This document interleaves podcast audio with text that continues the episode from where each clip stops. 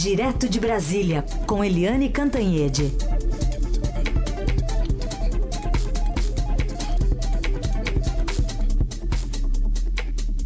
Oi, Eliane, bom dia. Bom dia, Raíssen Carolina ouvintes. Bom dia, Eliane. Vamos começar falando sobre a questão da Venezuela, a fronteira fechada com o Brasil, que se transforma cada vez mais num problema grave, difícil solução especialmente depois do presidente Nicolás Maduro é, fechar algumas pontes diplomáticas. Aliás, é um assunto que você trata na sua coluna de hoje aqui no Estadão, né? Pois é, é uma questão super complicada, porque esse tipo de questão costuma ser tratado pela, pela via diplomática, mas o Maduro, que é o Maduro, né, o Nicolás Maduro já se mostrou uma pessoa fora de controle e uma pessoa também fora, totalmente fora de padrão. O Maduro implodiu todas as pontes diplomáticas. Se você não tem a via diplomática, o que, que resta? Né? Como que você age? E agora essa decisão do Maduro, que ele anunciou, inclusive, horas antes, ele não foi lá e fechou a fronteira. Ele anunciou horas antes, vou fechar as fronteiras às 8 horas da noite, 9 horas do Brasil, e ficou todo mundo, enfim, em meio assim, sem saber o que fazer. Eu estava ontem no Palácio do Planalto e ninguém atendia sequer o telefone, estava todo mundo trancado ali. O presidente Jair Bolsonaro, os generais é, Augusto Heleno, que é o ministro-chefe do GSI, Gabinete de Segurança Institucional, é, o ministro Santo, Santos Cruz, que é do, da Secretaria de Governo, o chefe da Casa Civil, Onix Lorenzoni, tentando decidir o que fazer porque fechar as fronteiras, é, a decisão foi exatamente dois dias antes da entrega dos caminhões com ajuda humanitária, ou seja, medicamentos, remédios, etc. E agora, o que, que você faz? Né, é uma situação super complicada, principalmente porque o governo brasileiro é um governo altamente militarizado, o Palácio do Planalto é todo é, de generais, né, afora o capitão é, Bolsonaro e afora o Onix Lorenzoni, que é civil. Mas, enfim, e aí? Como você resolve? Foi.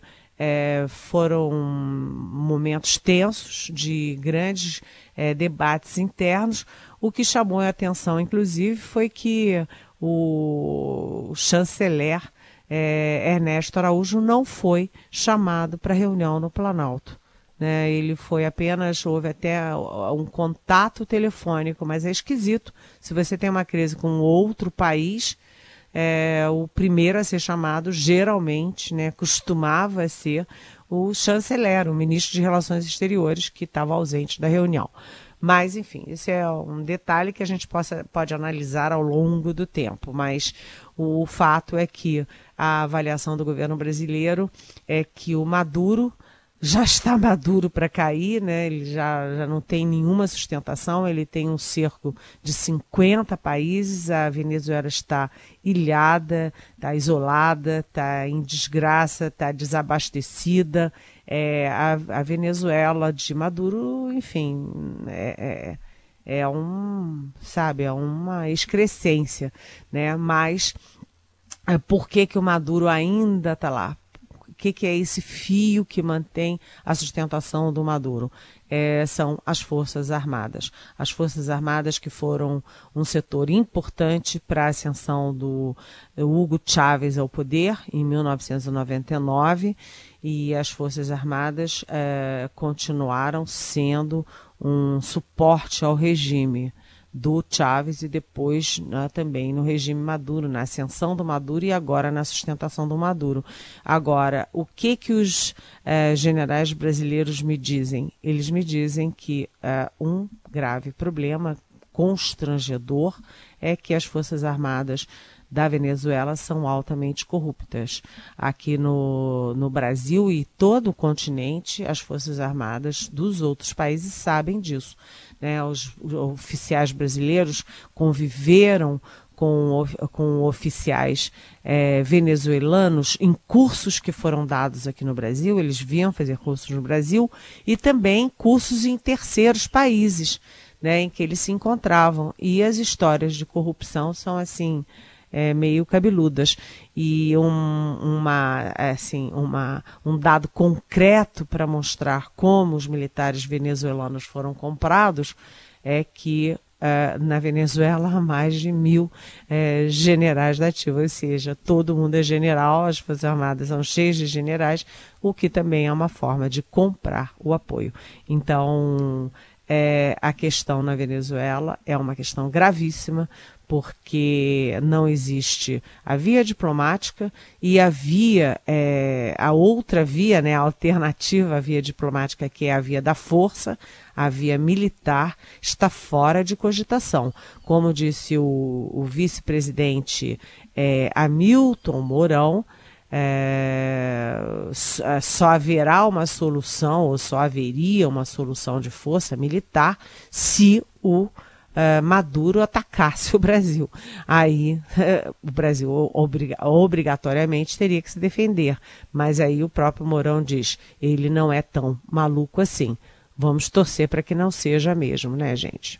Só uma notícia aqui, Liane: os Estados Unidos já estão pressionando o Brasil para garantir essa segurança na ação com venezuelanos e o broadcast aqui do Estadão acaba de publicar que o porta-voz do Ministério das Relações Exteriores da China também criticou agora há pouco a iniciativa desse, de alguns países, entre Estados Unidos e Colômbia, de enviar essa ajuda humanitária para a Venezuela, apesar do veto do Maduro. Segundo ele, isso poderia provocar consequências sérias, né? Lembrando que a China se opõe a essa intervenção na Venezuela, se aliando com a Rússia. Né? Então, por outro lado, esse cronograma está mantido, né? Por enquanto, né? Amanhã, que é um dia crucial, né, Eliane? Está mantido o cronograma de entrega de alimentos e remédios. Tem a fronteira com a Colômbia também, né? Que é importante. Como é que fica agora a fronteira, hein, Eliane? O que dá para imaginar? Pois é, essa questão da China e da Rússia é super complicada, porque, evidentemente, a China e a Rússia estão agindo ideologicamente nesse caso. Eles dão suporte ao Maduro, porque o Maduro é de esquerda, se contrapõe aos Estados Unidos. Ou seja, a Venezuela foi jogada no meio de uma, de uma disputa eh, geopolítica internacional e, um, e agora a China usa a Venezuela para se contrapor para confrontar os Estados Unidos. E aí a gente lembra que os grandes atores que atraíram para si as responsabilidades nesse caso foram o Brasil e a Colômbia. E aí a gente lembra que eles foram é, eu não vou usar a palavra manipulados, porque seria é, muito forte, mas vamos dizer que ele, eles foram arregimentados, de certa forma, por Washington, ou seja, os Estados Unidos estão é, lá em cima, né, na América do Norte, não tem fronteira com a Venezuela, e também não querem se meter diretamente nessa questão. Então, o que, que os Estados Unidos estão fazendo? Eles se, se articularam fortemente com Brasil e Colômbia, tanto que o Mike Pompeo é, que é o secretário de Estado, quando veio para o Brasil é, ter contatos aqui com Bolsonaro, com Ernesto Araújo e tal, ele foi também à Colômbia é, ter é, encontros com o presidente Ivan Duque, ou seja, há uma triangulação Estados Unidos, Brasil e Colômbia para tentar uma solução. E a solução que eles vislumbraram foram, é, foi essa de enviar as, a ajuda humanitária via é, terrestre. E depois das reuniões do Palácio do Planalto, de muita atenção, o porta-voz, o Rego Barros, Otávio do Rego Barros, fez uma, um pronunciamento muito, vamos dizer assim, cauteloso. Ele em nenhum minuto falou em ameaça, nenhum minuto usou um tom beligerante, ele foi muito, até diplomático, dizendo que a operação acolhida, que é essa operação humanitária na Venezuela, está mantida, que os caminhões estão se dirigindo para a fronteira e está tudo como antes, né? Ou seja, os caminhões com remédios, com alimentação, tá, eles estão indo para a fronteira. O próprio chanceler Ernesto Araújo também é, está na Colômbia, vai participar, vai a um lado da fronteira, vai ao outro lado da fronteira, e isso é uma confusão, porque os caminhões vão ficar parados na fronteira E uh, alimentos é, são perecíveis? Não são? A gente não sabe a relação de alimentos que tem dentro. Esses remédios têm prazo de validade longa, curta? Também não se sabe. É, e qual é a saída disso? Vai ficar lá, vão ficar lá os caminhões é, dois dias, uma semana, um mês, dois meses? É uma situação de alta, alta combustão. E o pior é que os é, os é, militares brasileiros, o governo brasileiro, é, não tem uma resposta sobre o que fazer, porque não vão invadir a Venezuela, não tem a negociação política, diplomática, e você faz o quê? Vai ficar lá, vão ficar lá os caminhões todo mundo de braço cruzado esperando o que vai acontecer. Ou seja, a solução nesse momento parece estar numa única pessoa chamada Nicolás Maduro. E é uma pessoa que está fora de si. Uma situação muito, muito, muito grave. O que a Venezuela fez foi declarar uma guerra branca ao Brasil, fechando as fronteiras. E com os militares venezuelanos considerados corruptos, é, comprados é, como fazer? Ninguém sabe qual é a saída para a Venezuela. Você viu que ele resolveu o problema, na visão dele também, aumentando o carnaval, né? Já é carnaval lá a partir do dia 28, Helena, ele assinou um decreto. É, é uma coisa de maluco isso, né? Ele é, faz coisas assim, é, literalmente de, de maluco, né? É, é um é, patético e só não é de rir porque realmente é uma desgraça enorme para a população da Venezuela. O grande é, fator dessa história toda é o fator exatamente humanitário, porque as pessoas na Venezuela não têm o que comprar, não têm o que comer, não têm o que vestir, as pessoas estão famintas. Né? E ele ainda mantém um, algum apoio popular.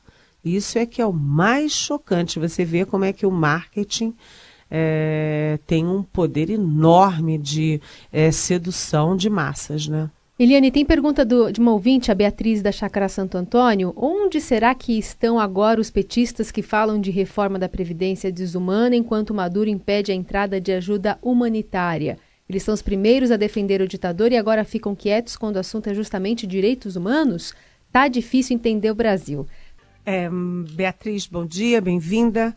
É, primeiro, uma ressalva, né? Não é o PT que defende a Venezuela. Parte do PT, pior é que é a presidente do PT, a Gleice Hoffmann, agora deputada, era senadora, virou deputada, é, que foi inclusive lá a posse do, do Maduro, quer dizer, a Gleice Hoffmann desagradou inclusive setores, vamos dizer, responsáveis do PT. Então a Gleice está nessa linha de China e Rússia, olhando a questão sob um ângulo ideológico, político e virando as costas para a realidade do povo venezuelano. É, a questão da Venezuela deixou de ser uma ideologia passou a ser uma questão de direitos humanos, uma questão humanitária, porque as pessoas estão com fome, estão desassistidas não tem nada, quer dizer, isso é que é o principal. Qualquer partido tem que deixar sua ideologia de lado e olhar essa realidade e se solidarizar com aquele drama do povo venezuelano. Isso é verdade. Agora, quanto à Previdência, é verdade, né? É aquela história, quando é, o Lula apresenta o seu, é, sua, sua reforma da Previdência, é, criando aí a contribuição dos já aposentados, dos inativos, o PT aprovou.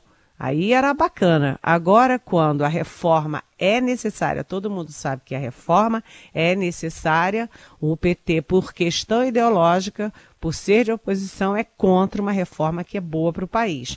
Então há pouca responsabilidade dos partidos em relação ao país. O compromisso é com o país. Quando você olha a reforma, eu até ri no outro dia ao vivo na, na, no, no, Globo News em pauta, porque eu tinha acabado de falar. A questão dessa reforma não é se governo versus oposição.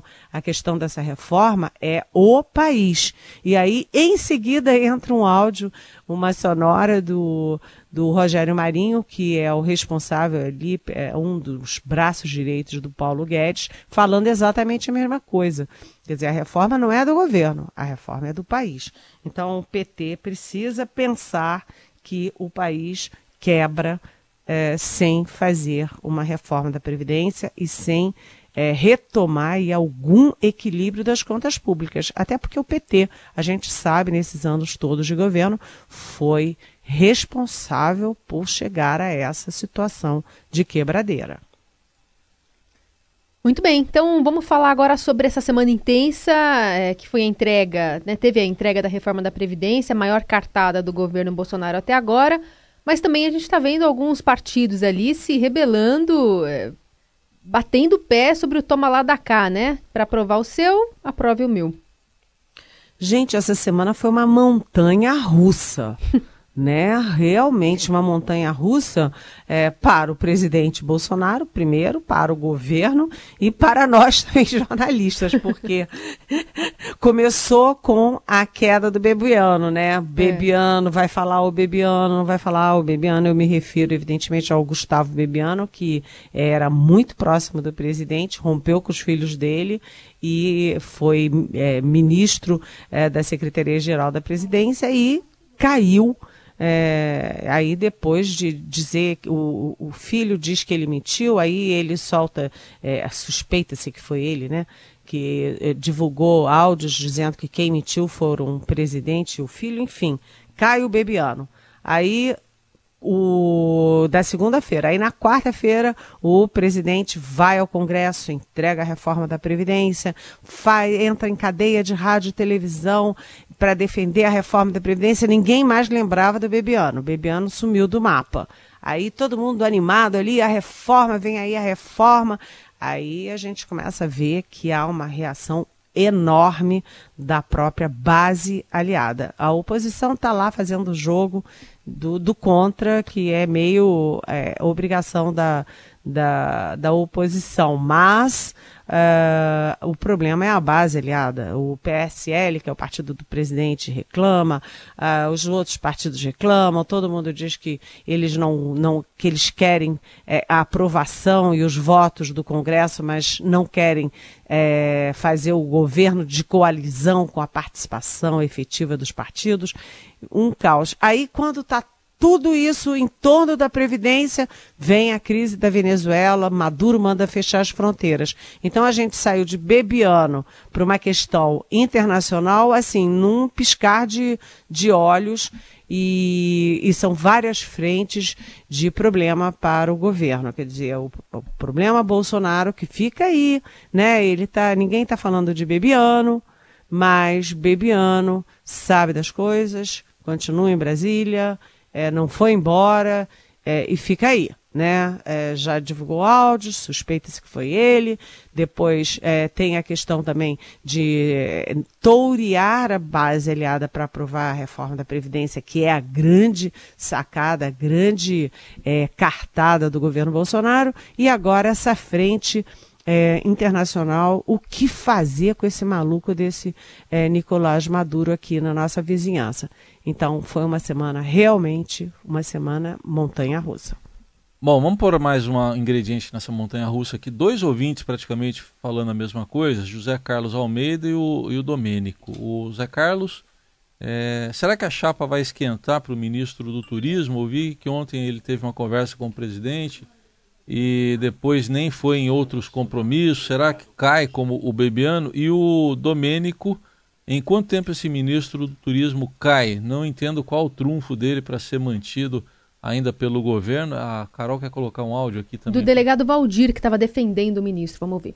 Se tiver um fato errado, vamos apontar, a Polícia Federal, o Ministério Público vai apontar. Não tem denúncia, não tem crime. Quando tiver, bora conversar. E aí, Helene?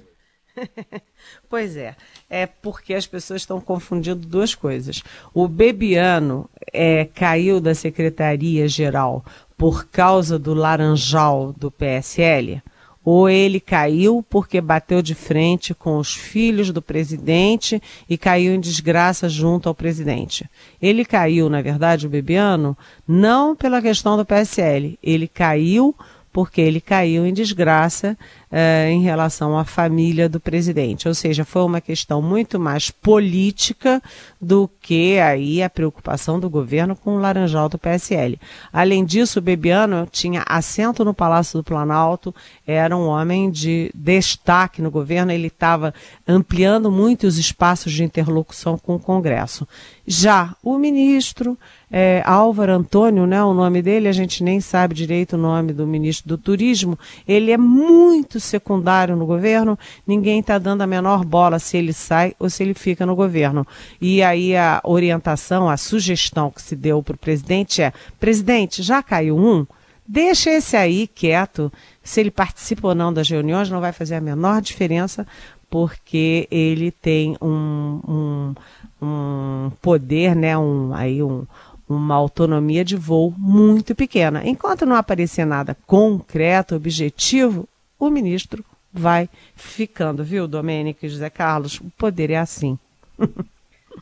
Muito bem, a gente vai então encerrando essa semana de altos e baixos, né, com a Eliana Cantanhede diariamente é, comentando esses assuntos aqui no Jornal Dourado, desejando um calmo fim de semana, Eliane.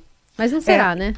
Eu só é, só acrescentaria uma coisa. É. A semana também encerra com o Ministério Público do Rio de Janeiro é, investigando aquela história mal contada do gabinete do Flávio Bolsonaro, é. filho do presidente, quando ele era vereador no Rio de Janeiro, era deputado estadual no Rio de Janeiro. E já há um depoimento hoje no Estadão de que um dos funcionários do gabinete repassava, diz que repassava 66% dos seus vencimentos para o Fabrício Queiroz, que era o tal motorista milionário.